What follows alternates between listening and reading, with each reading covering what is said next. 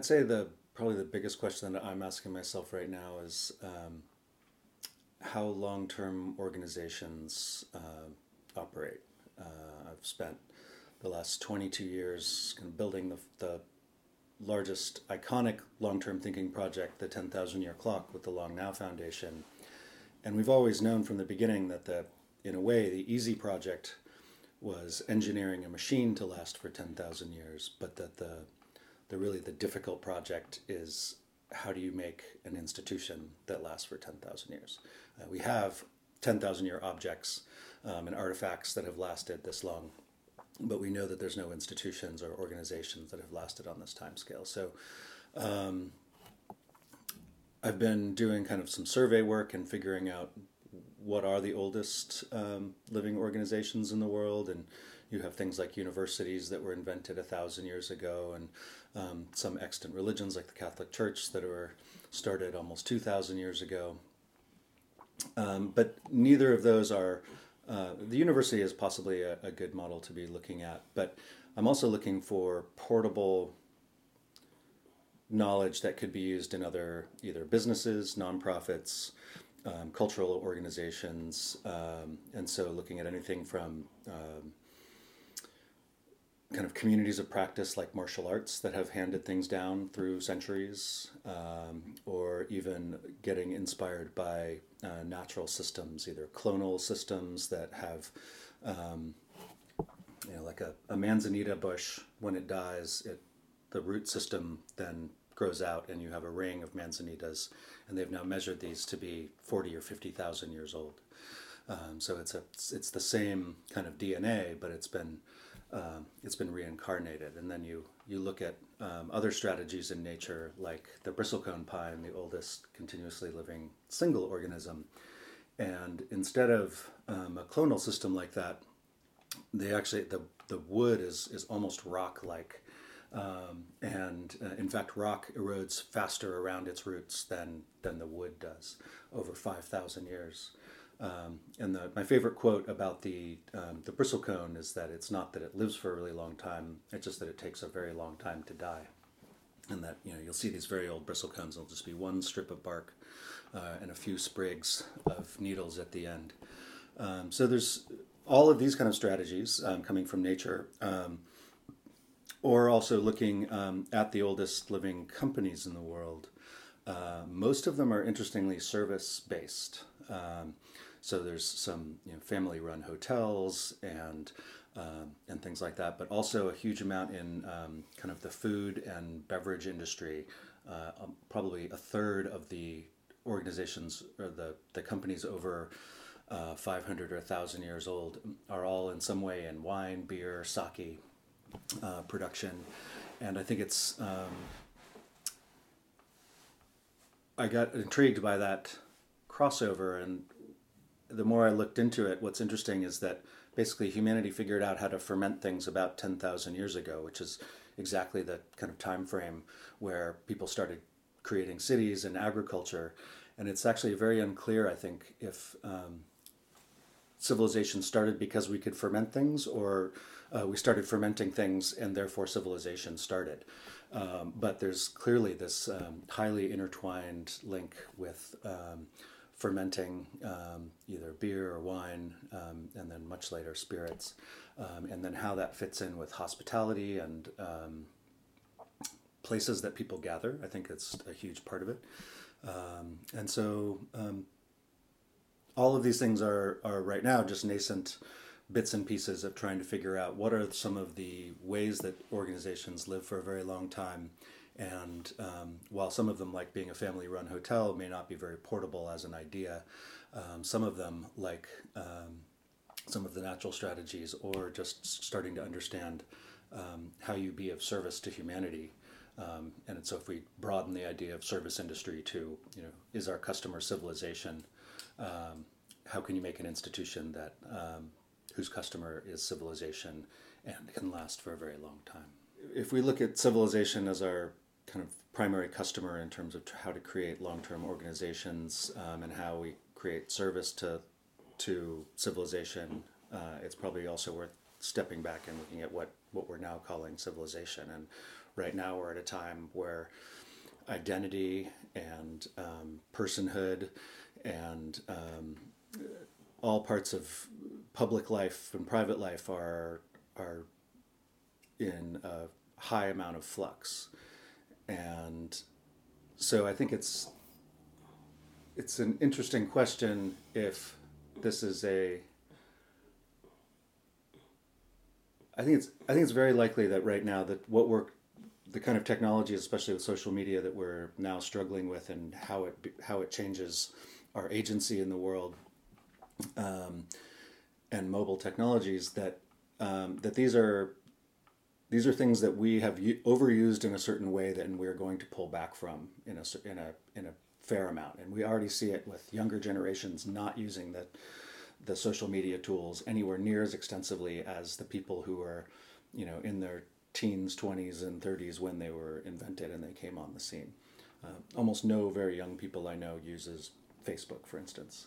So I think I think we're going to see that um, there's this funny group of people that um, that bought into um, a lot of these new things because we had been always buying into the new thing um, for a while, and this is the first time it's really bit us back.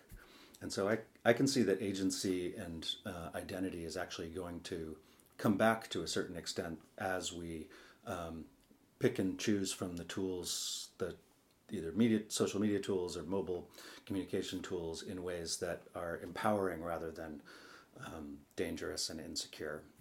I think it's uh, I think it's highly likely, um, and we're already seeing you know so much um, backlash from it and we're also about to start seeing the first generation of people going into public life who grew up with these tools um, and grew up with digital pictures of themselves um, and videos of themselves doing stupid things for their entire life. And I think the other side of thing of this may just be that since that happens to everybody, um, we're just going to be less concerned with uh, with a lot of these types of things. We we already see this now. You know, given um, the kind of what used to be scandals are no longer even considered scandals uh, in public life anymore. So I think um, I think we may get our agency back either through picking and choosing among the tools, or just becoming so jaded to um, to what used to be scandals and used to be problematic in public and private life, um, and that'll just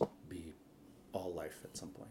Yeah. Well, I, I, mean, I think it's always worth, especially when you're working on something this long and this. Uh, this expensive and, and kind of bringing in this many resources as the 10,000 year clock project to to understand why you're doing it and also understand um, you know what you could be doing with that time and energy and, and money in another way and um, you know it's it is expensive in one sense and there's always the critique of you know why aren't you feeding the hungry children with the money that you could be spending on something like this clock project um, but fundamentally, the amount of money that we're spending is somewhere around the cost of a Hollywood movie.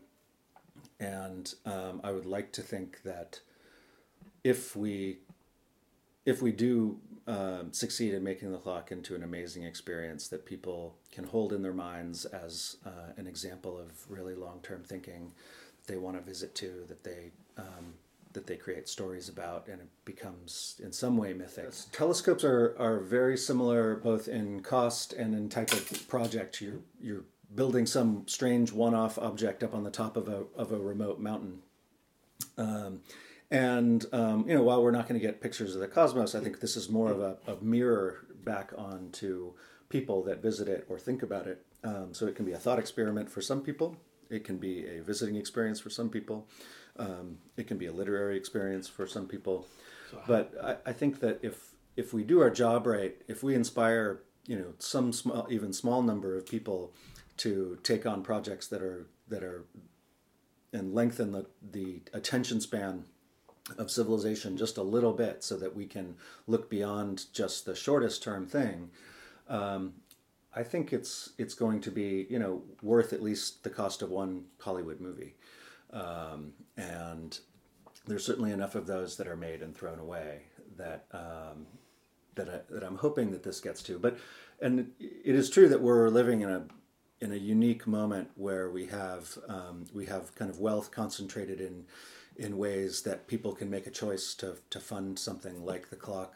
Uh, and I think that's, it has, you know, we've seen disadvantages to that because it also means that they can direct philanthropic dollars in ways that um, in, it used to be the purview of the government, but it also means, you know, for instance, the government would never ever fund the clock project. And so um, we can decide if that's good or bad, but I think it, there are some of the quixotic things that I think have chances of having much higher value than um, than a government funded project that would only be funded through um, you know lengthy committees and peer review and has to give lots of value back um, unless you were just funding it as art um, and I don't think they would fund it on that scale um, I can't imagine it happening. So I think there is a place for this type of um, kind of philanthropic, um, in a way, strangeness, and we want that in the world. We want to have a place for it in the world. I think that's a separate argument if we're talking about how we educate the country or the world, or how we feed the world, or how we solve climate change. If those are, those to me seem like integral governmental problems, um, but not how we provoke the world. Those are generally not when a government provokes the world, it's usually through acts of military. And I think what we want is to provoke the world through um, some kind of future artifact that um, that lives on uh, through time. And I think there's there's almost no uh, there's there's almost no artifacts that have been built for very long periods of time. You look at things like the pyramids or Stonehenge you know, where we know what the pyramids were for as a tomb. We don't really know what Stonehenge was for, um, but um, we don't really feel as though when we find them that we're looking back in time and, and thinking that those generations actually cared about us. And I think that's the fundamental message that we're hoping for with the clock. Um, there's two things. One for the present is it's kind of a message of hope about the present that we are going to um, solve problems, continue to solve problems, and and have uh, a good way of life as we move forward, but also that we, um, you know, if, if we were to have burrowed into this mountain and found the clock already ticking, um, you know, what clock do we wish we had found, and what intent do we wish that those people had for us? Mm-hmm. And um, and to me, it's that I wish that I would find something that made me feel as though past generations cared about me. Yeah, so I got involved in the Long Now Foundation originally um, through Stewart Brand. I um, I grew up on the Sausalito waterfront in a junkyard um, that we moved into when I was seven, and it was all artists and vaguely legal and illegal activities and boat builders uh, there, and it was uh, it was it was often called, called the last free ride in this part of California. It was the place where people could live rent free if they were willing to live funky enough. Um, and um, through um, my family trying to save that waterfront area, I met Stewart probably when I was I know, eight or nine years old, and probably fell asleep under tables while meetings were going on through a lot of my childhood. And um, but I kept in touch with him throughout uh, my education and when I was starting career back here in San Francisco, mostly doing um, virtual world design and the kind of first wave of uh, VR in the mid 90s. And um, Stewart told me about this project, which at the time was really just a conversation, uh, an email listserv that included Danny Hillis and Brian Eno and Kevin Kelly and Esther Dyson, uh, a number of, of others, Paul Saffo, Peter Schwartz. Um, and they had, it was all kind of um, brought about by this moment where Danny had, had mentioned this idea after after building the fastest computers in the world throughout the 80s with his company Thinking Machines, Danny Hillis um, had become a bit obsessed with this idea of building the slowest computer in the world. Um, a computer, effectively a clock that would tick once a year and bong once a century, and the cuckoo would come out once a millennium. And um, I think as John and I think possibly others have said that that Danny Hillis has a lot of amazing ideas, um, and per per conversation, really. But um, as he talked about this one, um, I think several times and over several conversations, Stewart really um, latched onto it. And as somebody who has been at the forefront of several movements, I think he realized that this was an important one. And uh, he was the one who incorporated uh, a nonprofit around it, originally called Clock Library. Stewart thought that um, it was going to be the clock project, and then w- once you got people's attention, then what do you do with it? it should, there should be a library that kind of serves civilization on the same um, multi millennial time scale as the clock.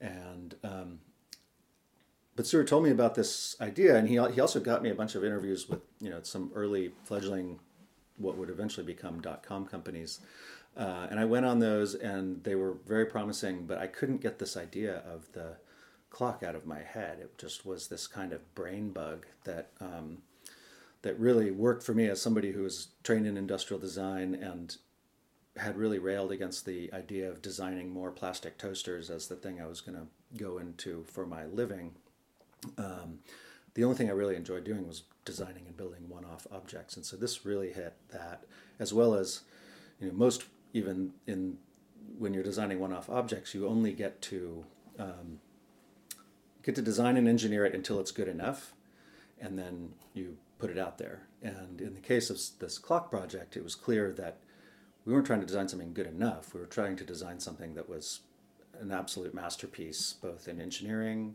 in the way it looked and felt and changed the way people thought about time. So it was an art piece as well as an engineering piece. We were going to use the best uh, materials in the world and do peer research into um, an area that really no one has ever done research into in terms of making something last on this time scale. So it kind of hit on all the buttons for me. And so I, I came back to Stewart and I said, you know, I don't really want to work on any of these other digital projects. I want to work on the clock and uh, we were lucky um, that uh, there was a, already a board retreat planned uh, in Aspen at Doug Carlston's house, who's one of the other board members. And he was the founder of uh, Broderbund Software.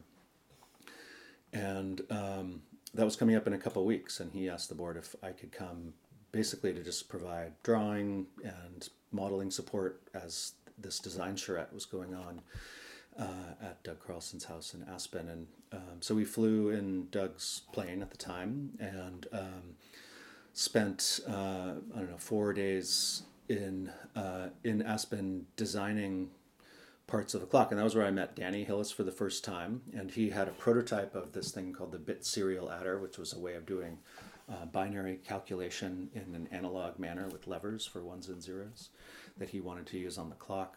Um, and he and I really hit it off. And I, one of the things that came up in that meeting was this idea of um, of using a spiral structure because spirals are really great for depicting time. Um, the nice thing about them is that you know if you're especially if you're depicting time a long time ago where you know less, you can use that as the center of the spiral, and then you always know more about the present, and so you can use a kind of make a spiral timeline as a way of depicting uh, time. And they got intrigued by that and they were talking about building a building that that used spirals. And what if it used spirals that counter rotated no one really knew how to draw that. I couldn't draw it.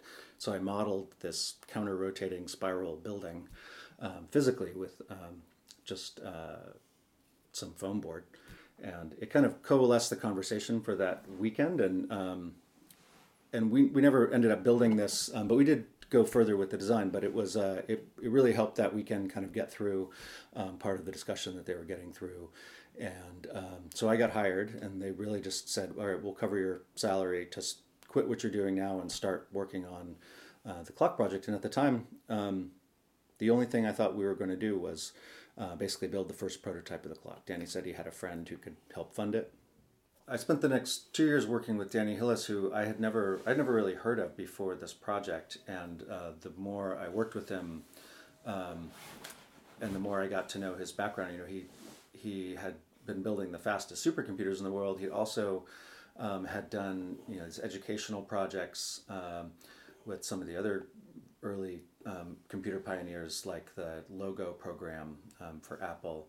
So really disparate. Uh, what you would think of as very disparate projects, but I think that the amazing thing about working with Danny is that his ability to zoom from the absolute micro scale to the macro scale from the social to the scientific um, you know, he's just as comfortable talking to a trucker in the middle of Nevada as he is some of the greatest mathematicians in the world.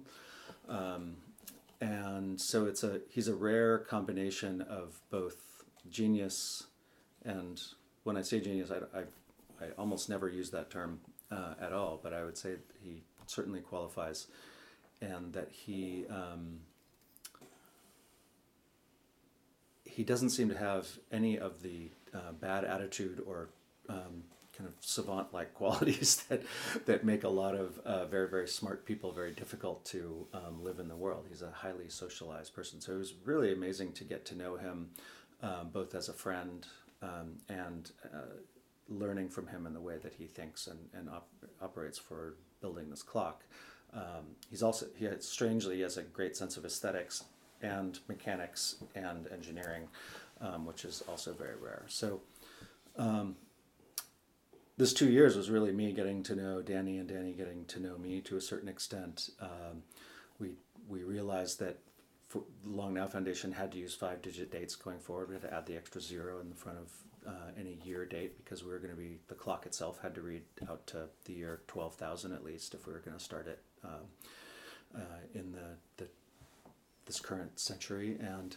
Um, but we were also moving up to the year 2000, and the goal for the first prototype was to have it ring twice because we wanted it had to, you know, the cuckoo effectively had to come out twice for uh, the second millennium. And um, so it was this strange thing where we were building a very slow object um, that was meant to um, get people to think longer term, but we were kind of up against the same millennium deadline that so much of our um, kind of collective temporal intelligence has also been up against. And Danny's point of this project from uh, the beginning was really that as he grew up, the future had been growing, had been shrinking one year per year for his entire life. That no one was thinking past the year 2000. It was actually stunning how few people were thinking past the year 2000, literally within days before the millennium turnover happened. Um, in fact, when we tried to have an event at some public venues in San Francisco, they wouldn't rent it to us because of the calamity that they thought was going to happen that night, which was just bizarre. Um, and so um, we worked really hard, and, and, literally we got the clock working at um, at about 8 p.m. Uh, on uh, the night of uh, New Year's Eve, 1999, uh, and um, and then one of the dials went the wrong way um, and because and we realized that we had left the ability to switch the dials until the end. We thought, oh, we'll just do that at the end. And uh, now it was 8 p.m. on New Year's Eve, and we had the dials were going to index the wrong direction for the year. Um, and so we uh, we raced across the Golden Gate Bridge to the machine shop and made a new shaft and raced back across. And luckily, it was the Y2K um, New Year's Eve, because nobody was out. It was people were terrified to be out that night. Mm-hmm. Uh, and so there was no traffic. We were able to do it, and uh, we literally tested the, the the switchover of the millennium, which included all of the exceptions in the calendar mechanism and all of the most difficult parts of the clock uh, in front of everybody at midnight, and it worked great. Um, and from there, we um, it was almost immediately after that. I think um, it was um, Danny was talking with uh, Nathan Myhrvold, the, the, the, an early CTO at Microsoft. And so um, we kind of seamlessly went into the next prototype project, and that um, that ended up being a, a, planetary display that used uh, Danny Hillis's um, binary mechanical adder that was basically a way to show the, the human eye visible planets for the 10,000 year clock.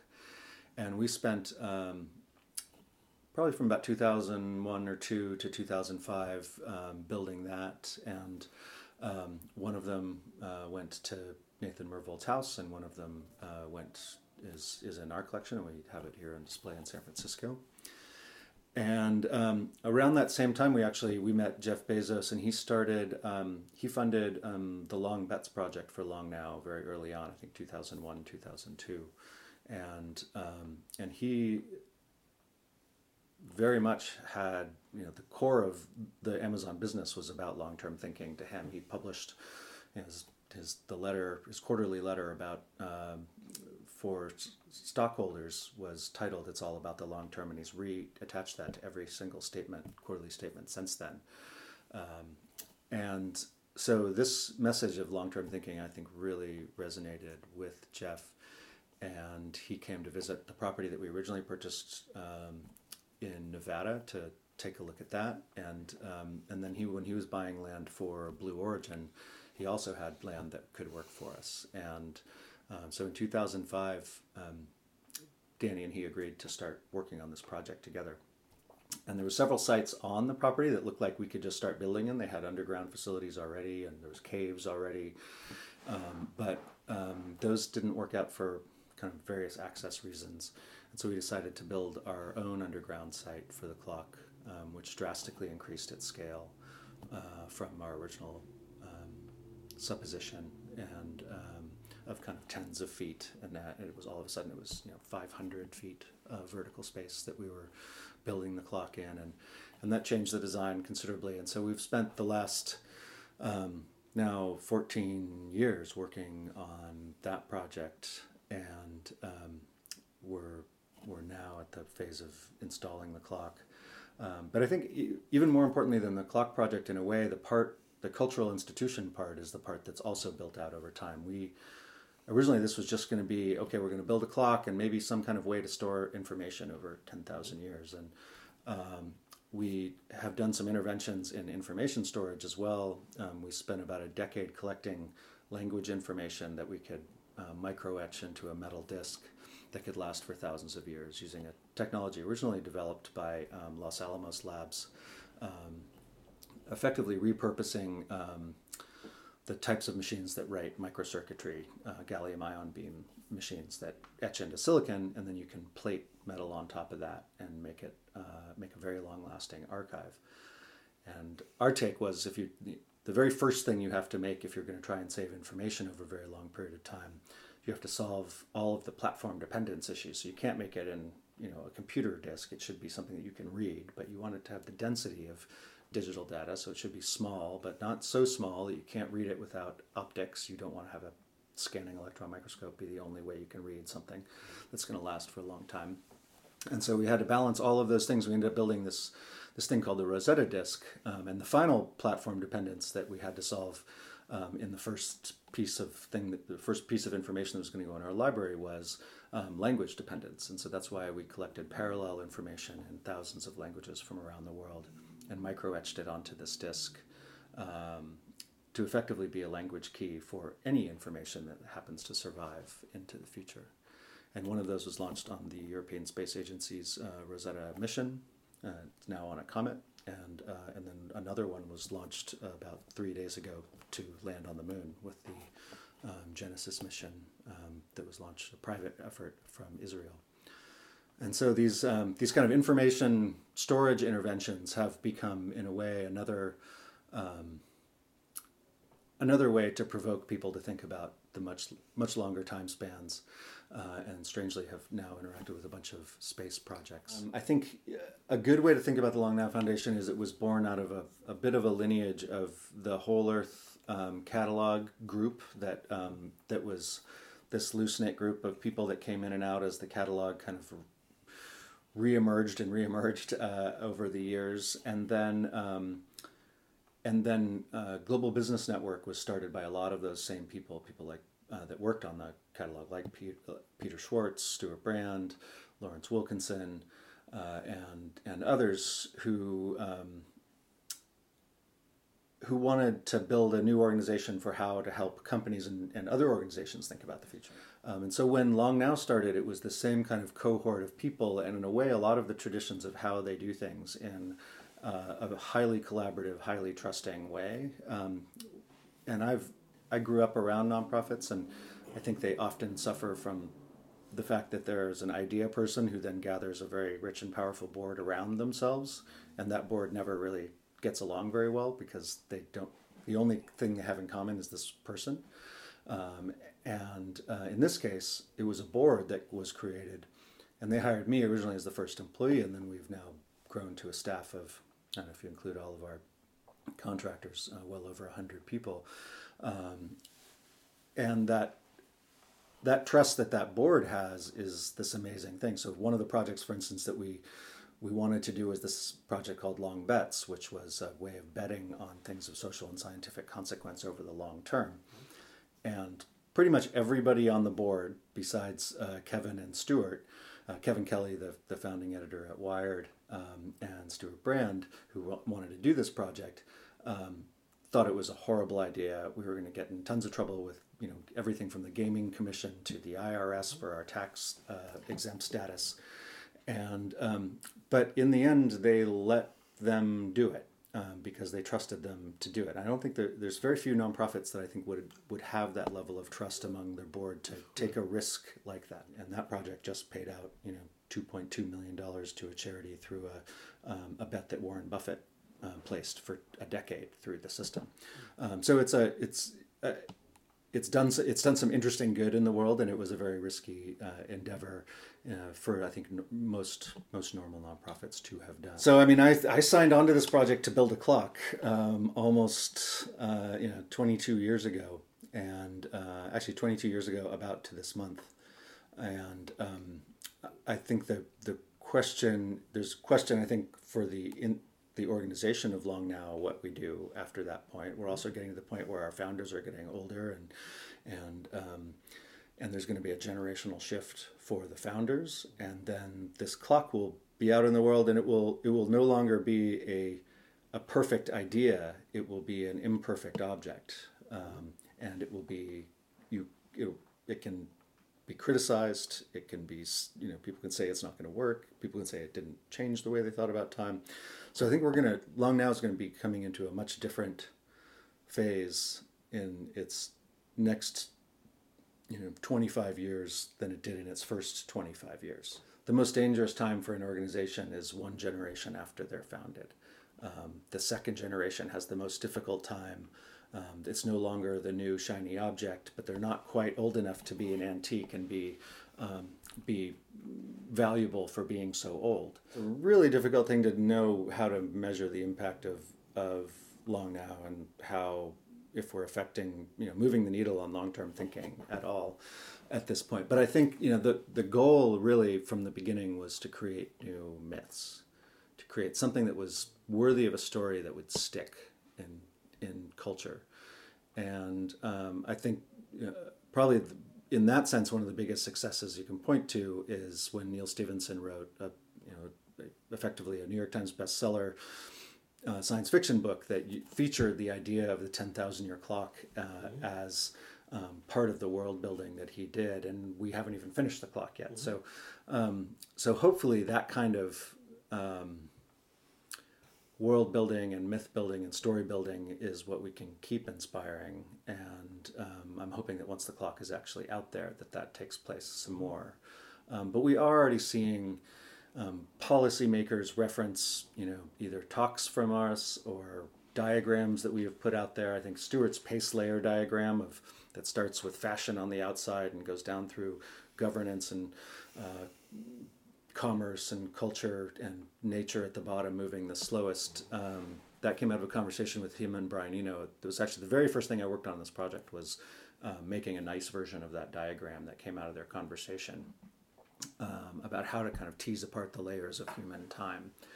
And that I've, n- I've now seen used literally by um, you know British parliamentarians um, and U.S. Um, government workers and uh, what's interesting with the clock project is that in at every stage it was it was funded by a um, a single person, whereas every other part of Long Now and all of our other projects um, were almost always funded by groups of people and gathering donations around an idea. Um, and that you know included things like the Rosetta Project, and then conferences and our seminar series, and the Interval, which is our space here in San Francisco, um, but with the clock project, it was always done more more like the Medici model of a, a single wealthy benefactor, um, just because I think it is so quixotic and so, um, I mean, frankly, kind of weird of a project to be doing that um, you can't really get groups to do it. Even though I think we have gathered a lot of people around Long Now that the clock project is the in a way the most important thing to them about Long Now, mm-hmm. and so um, when Jeff came on to fund the the full scale clock project, um, we started really at the beginning. There's very few projects that people get to work on in their lives that um, that can be done at this scale and with this level of kind of high finish and and high engineering with um, amazing people coming together. The, I think the other my favorite thing about the project, the clock project, really is the people that it gathers, the engineering kind of talent. Um, the one of the more amazing engineers that we have on the project um, is was this guy who was kind of retiring um, after building rock cutting machines his whole life. Um, but he took one look at the project and he realized it was kind of the way he could do his magnum opus and and helped uh, by designing this thirty thousand pound diamond chainsaw robot that could carve through the mountain for two years straight, creating a spiral staircase where every single stair was cut uniquely. And um, you know, these kind of people just don't exist in the free market. They kind of have to come to you. Um, and um, we've encountered people like that throughout the project where they've come on in many cases either donated their time or, or come out of, you know, come out of retirement or not retired for several years because they want to keep working on it. Um, and that level of kind of goodwill and um, amazing uh, talent just doesn't come to projects just because you have the money for it. It really has to be the right idea and the right environment for it as well.